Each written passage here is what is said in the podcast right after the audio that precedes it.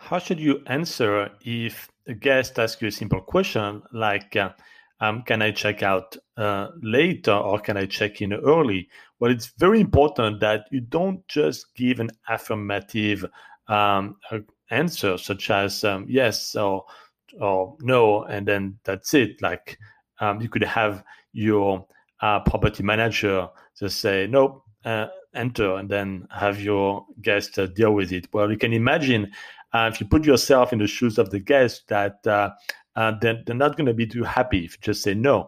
Um, it is actually very important that you always, always explain why.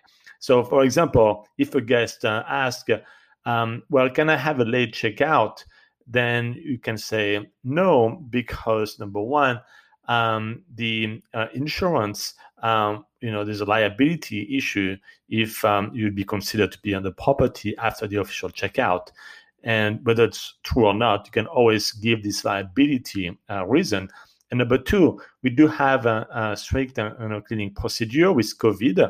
And therefore, we need to make sure that there is sufficient time between the check-in and the checkout. As much as we would love to give a late checkout, it is not possible for those two reasons. And you can always add a third one if you want, such as um, our cleaning team is on a very, very tight schedule, and unfortunately, we cannot accommodate um, late uh, checkout. Now, you could have a guest that's trying to outsmart you and say, well, I do know that you don't have anybody on your calendar, um, and therefore, you can give me a late checkout. Like, the guest feels entitled that because you don't have any other bookings that they can stay whenever they want.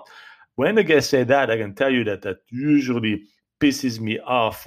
And I would always, you know, first provide the insurance liability reason, because that is very clear that no one is on the premise after checkout. Otherwise, they would be trespassing, and this is not allowed. So make sure you always have a because with one, two, or three reasons. Always be nice to your guests, even though they may piss you off with their request, or they say, well, uh, and I had that one too, uh, I had a, a late check-in, therefore, uh, you need to give me a late checkout. Well, always nicely explain to them that doesn't work this way.